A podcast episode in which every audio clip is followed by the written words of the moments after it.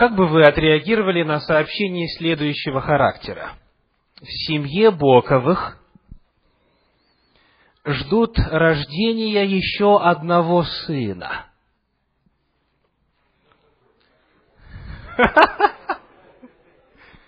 Для тех, кто будет слушать эту запись, поясним, что у нас есть больше, чем одна семья Боковых в зале. В семье Анны и Федора ждут рождения еще одного сына. Анну и Федору, как говорят церковные книги, с 33 и 34 года 20 столетия Господь дал уже много дней жизни. Какова ваша реакция? Люди в престарелом возрасте, в почтенном, в золотом возрасте говорят, а у нас скоро сыночек родится. У Бога много чудес. А у них пять сыновей, они девочку хотят. Ясно. Интересный вопрос, не правда ли? Как реагировать? Как реагировать на такое сообщение? Давайте откроем вместе Евангелие от Луки, первую главу. Евангелие от Луки, первая глава, рассказывает нам именно о такой ситуации, когда в семье, наделенной долгими годами жизни, появилась радостная весть. У нас родится сын. В контексте празднования Рождества Христова и по западному, и по восточному обычаю, в контексте всего этого времени, когда в церквах подчеркивается эта тема, я приглашаю вас сегодня к исследованию случая, описанного в первой главе Евангелия от Луки. Этот случай является началом Евангелия от Луки. Прежде чем описать рождение Мессии, Спасителя Иисуса Христа, евангелист Лука, описывая, как он говорит, все сначала, по порядку, предлагает нам удивительный рассказ о рождении предтечи, о рождении Иоанна Крестителя. Евангелие от Луки, первая глава, стихи с пятого по седьмой. В дни Ирода, царя Иудейского, был священник из Авиевой череды именем Захария, и жена его из рода Ааронова, имя ей Елисавета. Оба они были праведны пред Богом, поступая по всем заповедям и уставам Господним беспорочно. У них не было детей, ибо Елисавета была неплодна, и оба были уже в летах преклонных. Это первые слова Евангелия от Луки после сделанного им введения. Давайте посмотрим на этих людей, поближе познакомимся с ними. Мы узнаем о Захарии. И именно он станет предметом нашего пристального исследования сегодня. Сказано, что был священник именем Захария. Вы все знаете, что в библейские времена имя давали со значением. Имя давали как выражение какого-то убеждения, заявления, свидетельства веры. Что означает имя Захария? Приходилось ли кому-нибудь из вас исследовать значение его слова? Слово это, как и должно быть, древнееврейское по своему происхождению, и состоит из двух частей. Дословный перевод таков. «И Егова помнит». Захарий «Я». Вот то, что у нас произносится как Захария и я. Это в древнееврейском, в оригинале имя Йод-Гей Вав-Гей, то есть Иегова, Яхве. И первая половина слова – это «помнить». Имя, которое дали родители своему сыну, который стал священником, Захария, несет в себе чрезвычайно важную весть, а именно, Бог помнит. Что бы он ни сказал, какое бы пророчество ни оставил, какое обетование не предложил бы в своем слове, он никогда его ни при каких условиях не забывает. Представьте, что вас зовут Бог помнит. Вы приходите в гости и знакомитесь с новыми для вас людьми. Ну и кто-то говорит, я, допустим, такой-то, такой-то и такой-то. А вас как зовут? А меня зовут Бог помнит. Всю свою жизнь произнесением своего имени и откликом на звучание своего имени Захария был Божьим вестником. Звучание его имени говорило о том, что у Бога не остается бессильным никакое слово. Что еще мы узнаем об этом человеке? Сказано, что он был священником. Священником из Авиевой череды. Давайте вспомним, что такое священническая череда. В книге Паралипоменон в первой книге Паралипоменон, в Ветхом Завете, в 24 главе, мы читаем об установлении священнической череды. Первое Паралипоменон, 24 глава, стихи с 1 по 3. Успели открыть? Первое Паралипоменон, 24 глава, первые три стиха в начале. И вот распределение сыновей Аароновых. Сыновья Аарона Надав, Авиуд, Елиазар и Ифамар. Надав и Авиуд умерли прежде отца своего. Сыновей же не было у них, и потому священствовали Елиазар и Ифамар. И распределил их Давид, Садока из сыновей Елиазара и Ахимелеха из сыновей Ифамара поочередно на службу их. Далее стихи с 7 по 10. 7 по 10. «И вышел первый жребий Иегориаву, второй Иедани, третий Хариму, четвертый Сиариму, пятый Малхию, шестой Миямину, седьмой Гакоцу, восьмой Авии». Всего же было 24 священнических череды. Это означает, что было 24 группы, было 24 команды – которые по очереди совершали служение в храме. В среднем две недели в году. И вот восьмая череда, восьмая очередь, восьмая группа была Авия.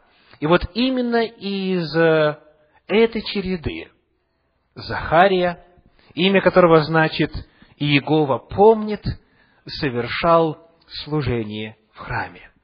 Он был священник. Священник пользовался огромным преимуществом, что касается возможностей в духовном мире в сравнении с остальными людьми. Когда мы читаем Священное Писание Нового Завета, мы находим, что Иисус Христос, обращаясь к священникам, книжникам, очень часто задавал им такой вопрос. Неужели вы никогда не читали в Писаниях. И дальше он цитирует то-то и то-то. Или когда его спрашивают, он иногда отвечал вопросами говорил, а в законе что написано? Как читаешь? Но когда он разговаривал с простыми людьми, он использовал другие слова. Он говорил, вы слышали то, что сказано древним. Вы слышали, что есть то-то и то-то.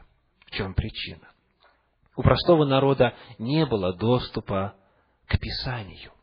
Это было большой роскошью. Никто не мог позволить себе дома иметь копию священного писания. даже сегодня, в современном мире, как мы выяснили во время вечеров Возрождения от нашего гостя Александра Болотникова, руководителя центра Шалом, центра христианско-иудейских отношений. Кто запомнил, сколько сегодня стоит кошерная, выполненная по всем правилам Талмуда и всего прочего, что накопилось в иудаизме, копия Торы. 95 тысяч долларов. Даже сегодня это далеко не всем по карману. Подавно и в те времена у простых людей была возможность только приходя в синагогу или в храм слушать Слово Божье. А у священников было преимущество. Храм был местом, где содержались оригиналы священного писания. И вот священники были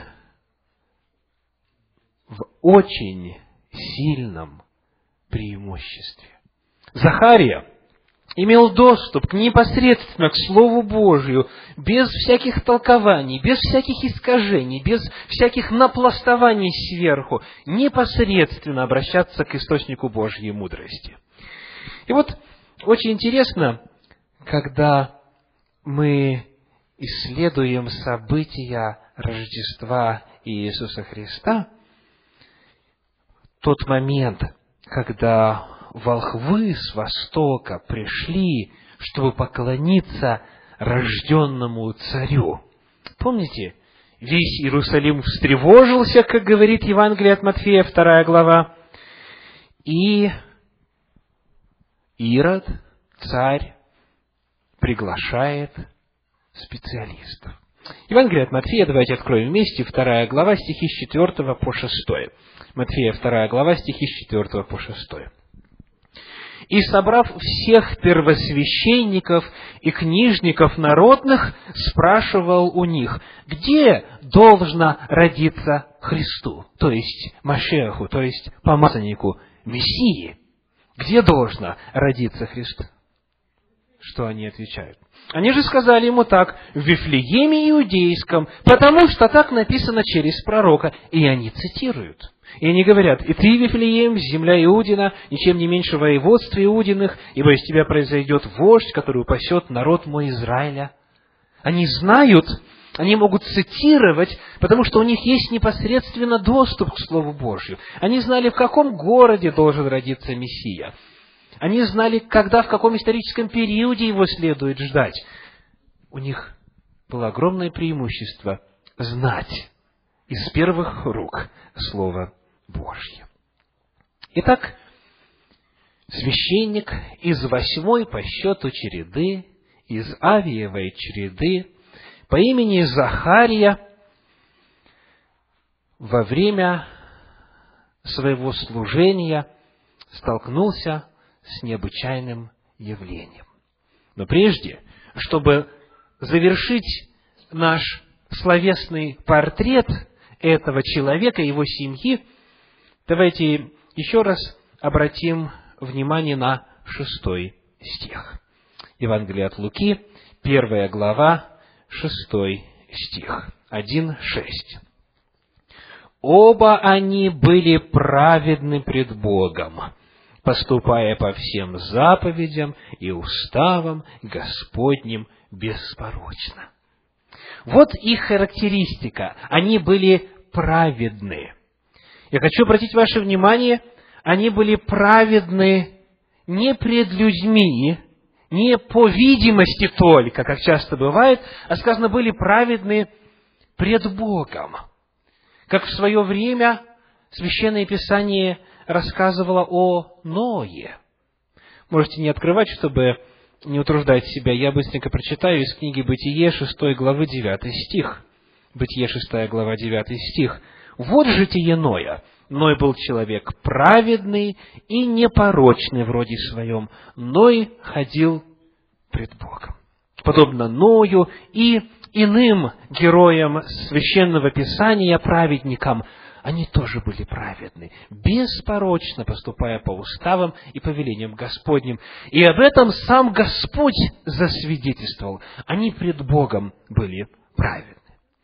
И вот в этой семье людей, которые знают Слово Божье, которые знают пророчество о Мессии, самые главные предсказания Священного Писания, в этой семье, которая всю свою жизнь служит Господу беспорочно и праведно, как говорит седьмой стих первой главы Евангелия от Луки, в этой семье чего-то очень важного, в особенности по меркам того времени, не доставало. Чего же? Первая глава, седьмой стих. У них не было детей. У них не было детей. Факт нужды. Нужды в том, чтобы что-то поменялось.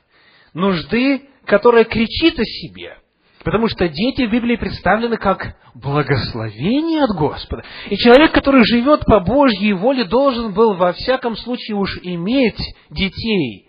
Книга Второзакония, 28 глава говорит, «Благословен плод чрева твоего». У тебя будет много детей, а у них не было ни одного. И указывается две причины. Какая первая? Или совета была неплодно, то есть всю свою жизнь, даже когда возраст еще позволял. И, во-вторых, вторая причина, оба были в летах преклонных. Итак, вопрос. У них не было детей. Скажите, когда у вас чего-то нет, что должно бы в принципе быть, как вы себя чувствуете? когда у вас вопиющая острая нужда. Это, к сожалению, для многих повод для уныния, беспокойства, обид на Господа, депрессии, нежелание жить, отступничество от Господа и так далее. Но Священное Писание этим повествованием показывает нам одну интересную и очень важную истину – факт нужды делает человека кандидатом на чудо. Как вам такая мысль? Факт нужды, если у вас чего-то нет, и причем нет очень ярко, нет очень очевидно чего-то важного, то, что Господь обещал, у вас нет – вам нужно ждать, приготовиться, что-то очень грандиозное получить от Господа. Помните, Иисус Христос сказал, нездоровые имеют нужду во враче, а больные. Конечно, если человек считает, что он богат, разбогател, ни в чем не имеет нужды, ни в духовном, ни в материальном, ни в ином э, отношении, тогда ему трудно испытать реальность чуда. Кстати, название моей сегодняшней проповеди – возможность невозможного. Возможность невозможного. По-человечески говоря, у Захарии или Совета не было никаких шансов. Но тот факт, что этих шансов не было, сделал их кандидатами для обретения особой, сверхъестественной Божьей силы. Причина. Почему у них не было детей? Потому что Елизавета была грешна.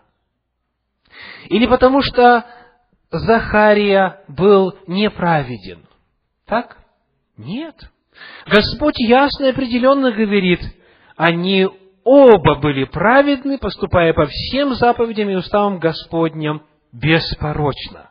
И тогда вопрос, если это в действительности так, Почему же у них нет Божьего благословения вот в этой сфере? Задавали ли вы когда-нибудь этот вопрос в отношении себя? Не то, что мы можем сказать, мы праведны и абсолютно непорочны, но тем не менее. Те, кто стремится, кто живет с Господом, кто исполняет Его волю, нередко задают вопрос, а почему же у меня нет. Почему же Господь не дает? И в этой ситуации ответ был очень прост. Просто еще не пришло время. Представьте себе, престарелых людей, которые всю жизнь ждут благословения от Господа в виде рождения ребенка, которые праведны, непорочны, а Господь говорит, вам еще рано, вам еще рано иметь детей. Не пришло время. Почему время не пришло? Потому что год начала служения Иисуса Христа указан в пророчестве. Потому что Иисус станет Христом помазанником только тогда, когда исполнится девятая глава книги Даниила. И очень часто Господь приготовил для человека в нужде очень грандиозный, необыкновенный ответ. Но только не сегодня, и не завтра, и не через год, и не через десять лет, а в их случае ближе к концу их жизни. А мы? Человек говорит, я уже перестал молиться. А почему? Я три раза у Господа просил, и Он мне не ответил. Что толку? Я перестал молиться. Я потерял веру. Что еще мы узнаем об этих людях? Давайте посмотрим, что происходит дальше. Мы нарисовали предысторию, немножечко познакомились с главными действующими лицами, и теперь основное действие. Первая глава, стихи с 8 по 12. Первая глава с 8 по 12. Однажды, когда он, то есть Захария, в порядке своей череды служил пред Богом по жребию, как обыкновенно было у священников – досталось ему войти в храм Господень для кождения. А все множество народа молилось вне, во время кождения. Тогда явился ему ангел Господень, стоя по правую сторону жертвенника кадильного. Захария, увидев его, смутился, и страх напал на него. Когда человек Божий, имя которого значит, кто помнит? Бог помнит, и Егова помнит. Вошел для кождения, и это, для того, чтобы дополнить картину, обыкновенно происходило дважды в день. Утром и вечером. Утренняя жертва и вечерняя жертва – это особое время молитвы. Весь народ молится вне, а священник кадит во святом. И этот фимиам, как говорит псалмопевец, да направится молитва моя, как фимиам пред тобою. И вот в этом контексте молитвы, когда Захария представляет весь народ Божий своим служением, перед нами описание явления ангела. И я хочу обратить ваше внимание на использованный здесь глагол. Одиннадцатый стих говорит, «Тогда явился ему ангел». Не сказано «пришел» или «прилетел», а именно «явился». Русское слово «явился» состоит из двух, из двух частей, да? «Явил» себя. Что означает этот глагол? Явить себя. Показать себя. То есть, иными словами, ангел там присутствовал во время молитвы. По-иному и быть не может. Это храм Господень, это дом Божий. Господа ангела окружают.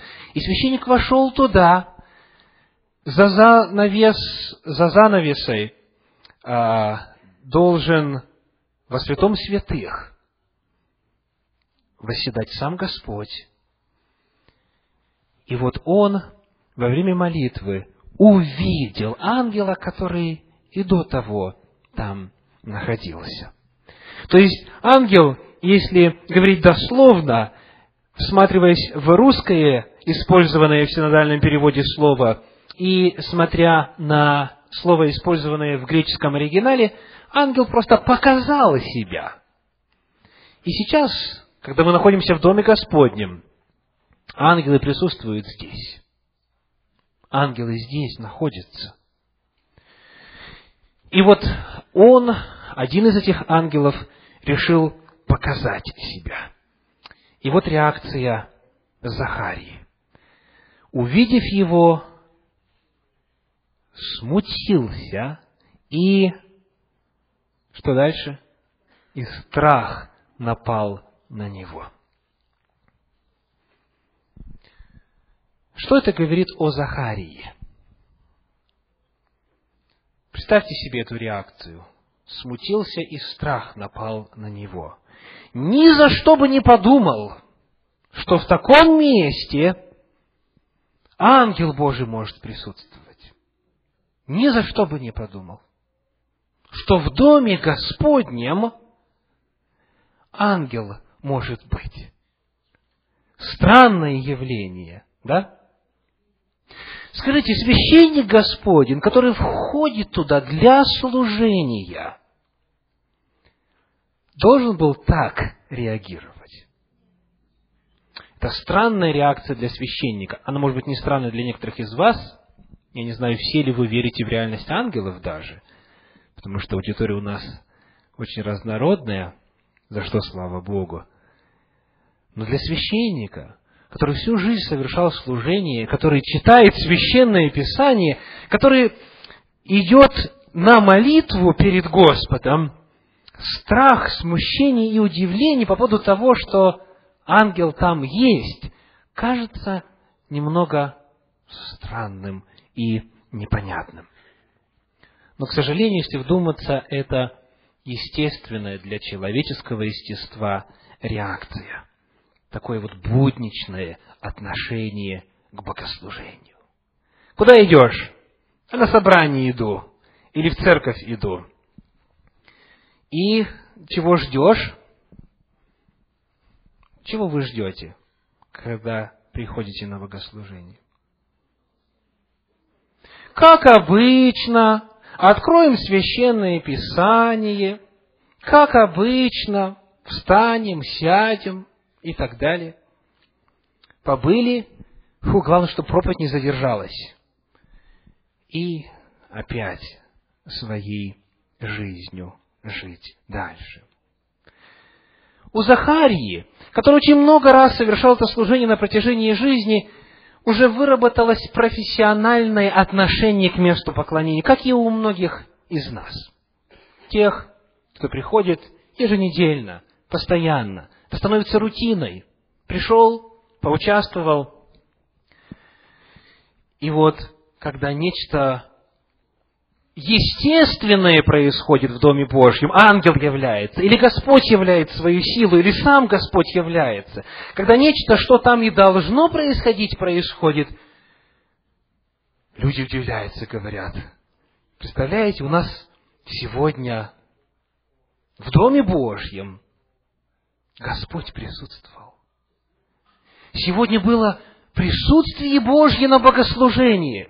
Удивительное дело. Как это так случилось, что в Доме Божьем вдруг Господь себя явил? Я думаю, вы понимаете, о чем идет речь. Вопрос мой к вам.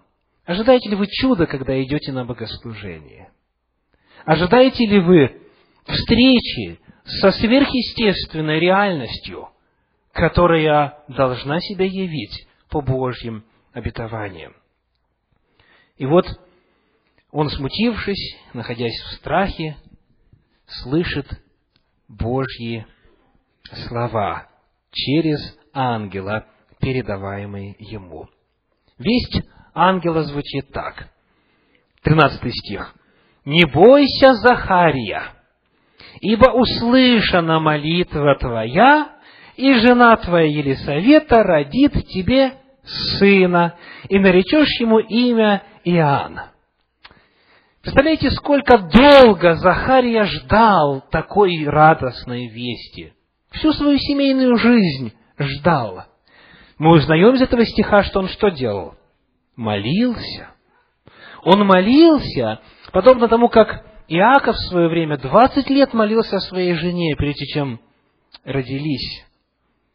Вернее, прошу прощения, Исаак молился своей жене, прежде нежели родились Исав и Иаков. Он молился, и Господь говорит, услышана молитва твоя, и жена твоя Елисавета родит тебе сына. Сколько лет он молился об этом? По крайней мере, много десятков лет. И вот теперь приходит ответ. На твою молитву, Захария, Господь отреагировал и ответил. И у тебя не просто родится сын, у тебя родится особый сын, Именно по этой причине у тебя не было сына раньше. Сын родится какой? Смотрите, что говорит ангел. Он будет, я прочитаю 14 стиха. «И будет тебе радость и веселье, и многие о рождении его возрадуются». Не только ты будешь радоваться, но он многим радость принесет, и он будет велик пред Господом, не будет пить вина и секера, и Духа Святого исполнится еще от чрева матери своей. И многих из сынов Израилевых обратит Господу Богу их, и предыдет пред Ним в духе и силе Илии, чтобы возвратить сердца отцов детям и непокоривым образ мысли праведников, чтобы представить Господу народ приготовленный. В этих словах ангела есть цитата из пророчеств Ветхого Завета. Ангел цитирует пророка Исаию, ангел цитирует пророка э, Малахию, где говорится о пришествии Мессии и о том, что перед пришествием Мессии будет человек, который должен приготовить путь, который должен приготовить народ к пришествию Мессии. Это будет особенный сын. И Захарии было возвещено, что он станет предтечей Мессии Спасителя мира. И вот теперь реакция Захарии на эти слова ангела. 18 стих. «И сказал Захария ангелу, почему я узнаю это? Ибо я стар, и жена моя в летах преклонных». Итак, человек, который молился всю свою жизнь, когда Господь дает обетование или сообщение о том, что молитва услышана, ему не достает веры, чтобы принять это. И он говорит, а как я могу знать? Один из современных переводов говорит, как мне узнать, что это сбудется? Наш синодальный говорит, почему я узнаю это?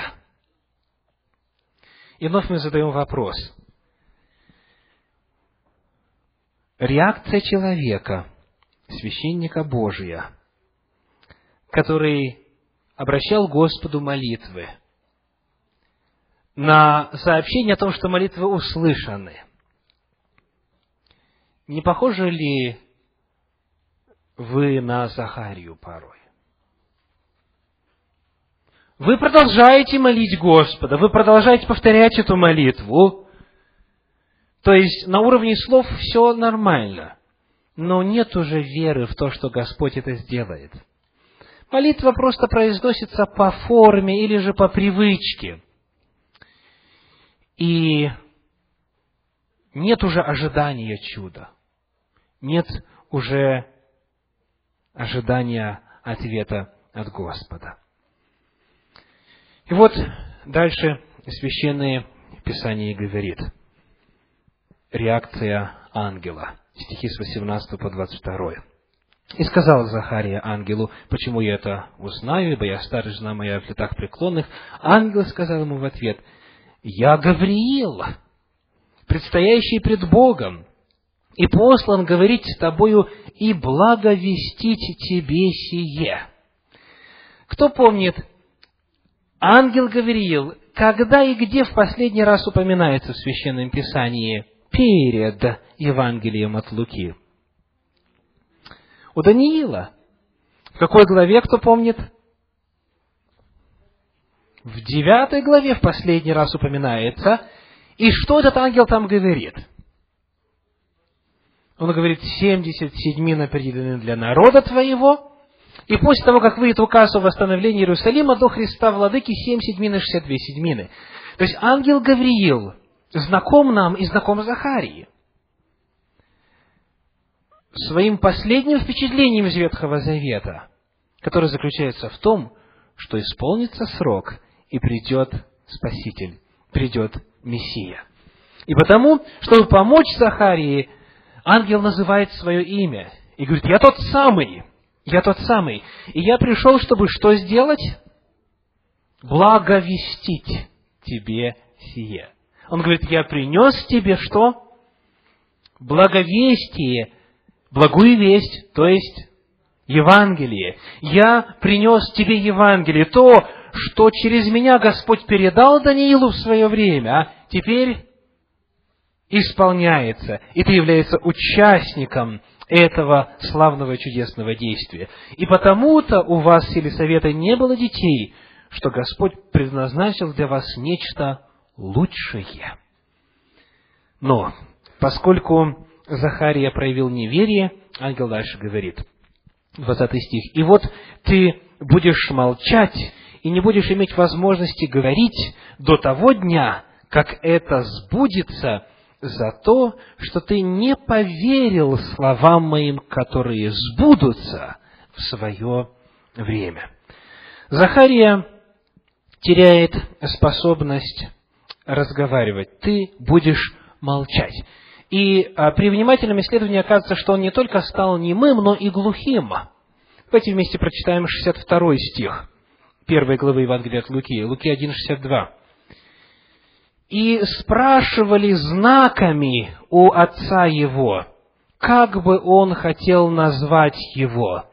И 63 говорит, он потребовал дощечку и написал Иоанн имя ему. Спрашивают знаками, почему? Потому что человек не слышит. И так он потерял слух и потерял речь, поскольку не поверил Слову Господа. Захария сам избрал себе такой путь. И девять месяцев был не в состоянии ничего ни слышать, ни говорить. А если бы поверил сразу, не было бы осложнений. Теперь мой вопрос к вам. Не мешаете ли вы порою Господу дать вам тут же, сразу же, в свое время, Господом установленное время, ответ своим неверием. Не осложняете ли вы сами себе свою собственную жизнь тем, что произносите молитву без этой полной веры, которая нужна для того, чтобы обрести ответ? Он обрек себя на серьезные проблемы. Но не только себя. Смотрите, Священное Писание говорит дальше. 21 стих. «Между тем народ ожидал Захарию и дивился, что он медлит в храме». Кто знает, почему народ ожидал Захарию? Почему он ожидал выхода священника из храма?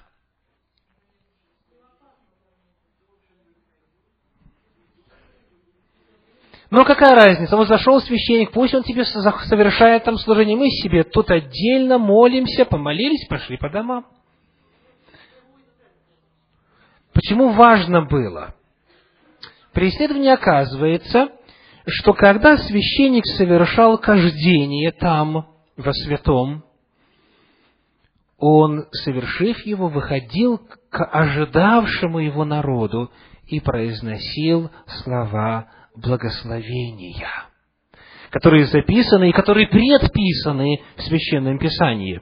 Давайте вспомним, как они звучат. Книга числа, шестая глава, с 32 стиха. Числа, шестая глава, с 32 стиха, вернее, с 22, с 22 по 27. Итак, числа, шестая глава, с 22 по 27.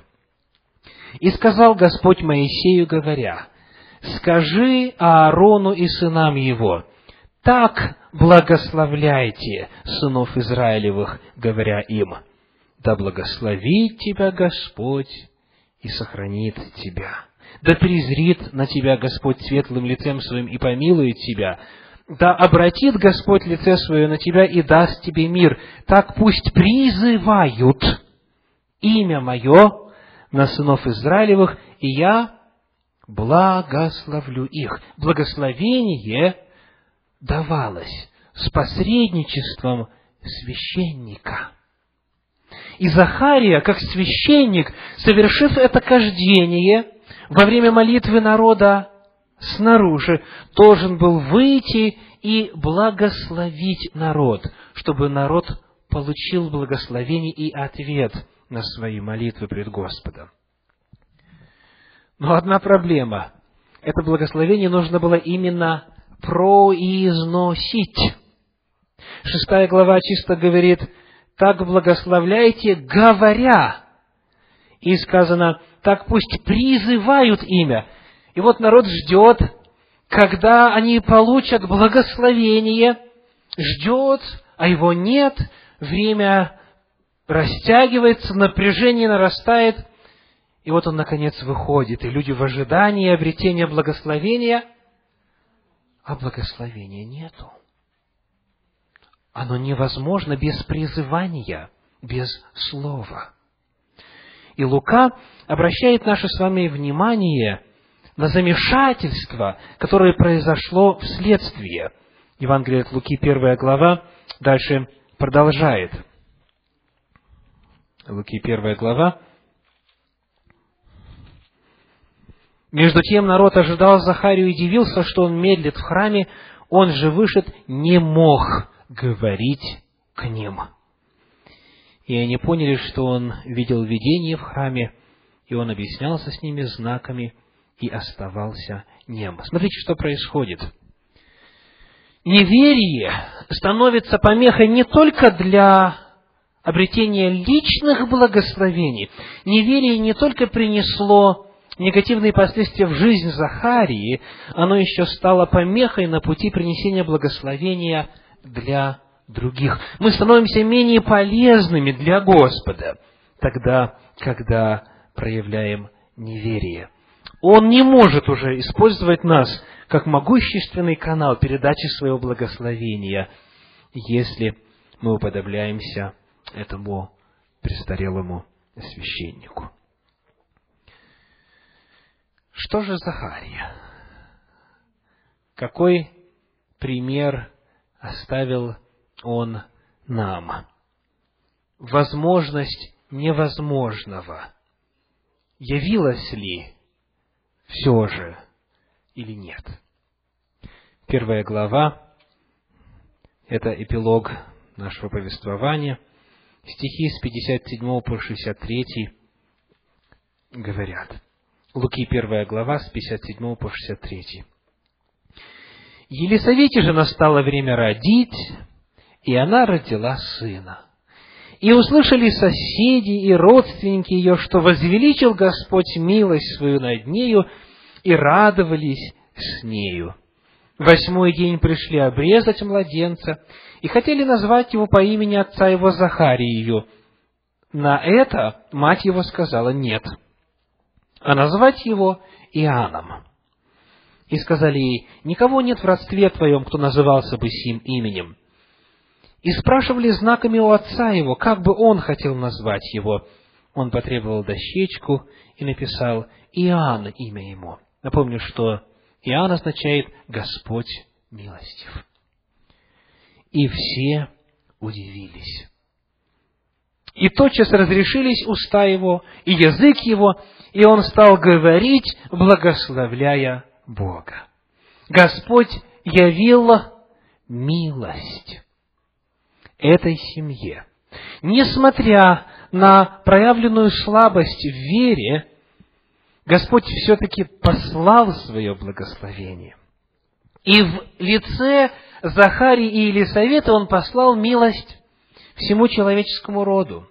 народу Израилю в первую очередь, среди которого работал и совершал служение Иоанн Креститель, готовя путь к пришествию Иисуса Христа и всему миру, потому что Иоанн Креститель стал предтечей Спасителя. Бог использует нас, немощных. Если вы сомневаетесь или вам не достает веры, все равно не отчаивайтесь. Знайте, что Господь в любви своей вам поможет. Он подаст вам знаки, Он подаст вам заверение своей любви, Он поможет вам укрепить вашу веру. Он даст вам опыт углубления веры, делая способными совершить волю Божью. Рассказ о Захарии сегодня содержит для нас огромный потенциал духовных уроков, которые мы по ходу повествования пытались демонстрировать и называть. И вот сегодня, в это особое время, когда заканчивается календарный светский год, когда вокруг все празднуют Рождество Иисуса Христа. Мы сделали остановку для того, чтобы посмотреть на предысторию. В чем нуждаетесь вы? Какая вопиющая, острая нужда есть у вас лично? Знаете ли вы волю Божью и Священного Писания об этой нужде применительно к вашей ситуации? Проявляете ли вы твердую веру в то, что в свое время Господь что обещал, непременно исполнит? Пусть пример Захарии, человека, знающего Слово Божье, как большинство из вас, вдохновит сегодня каждого на то, что даже немощных, с недостатком веры, Господь все равно нас любит, углубляет наш опыт веры и делает полезными для своей работы.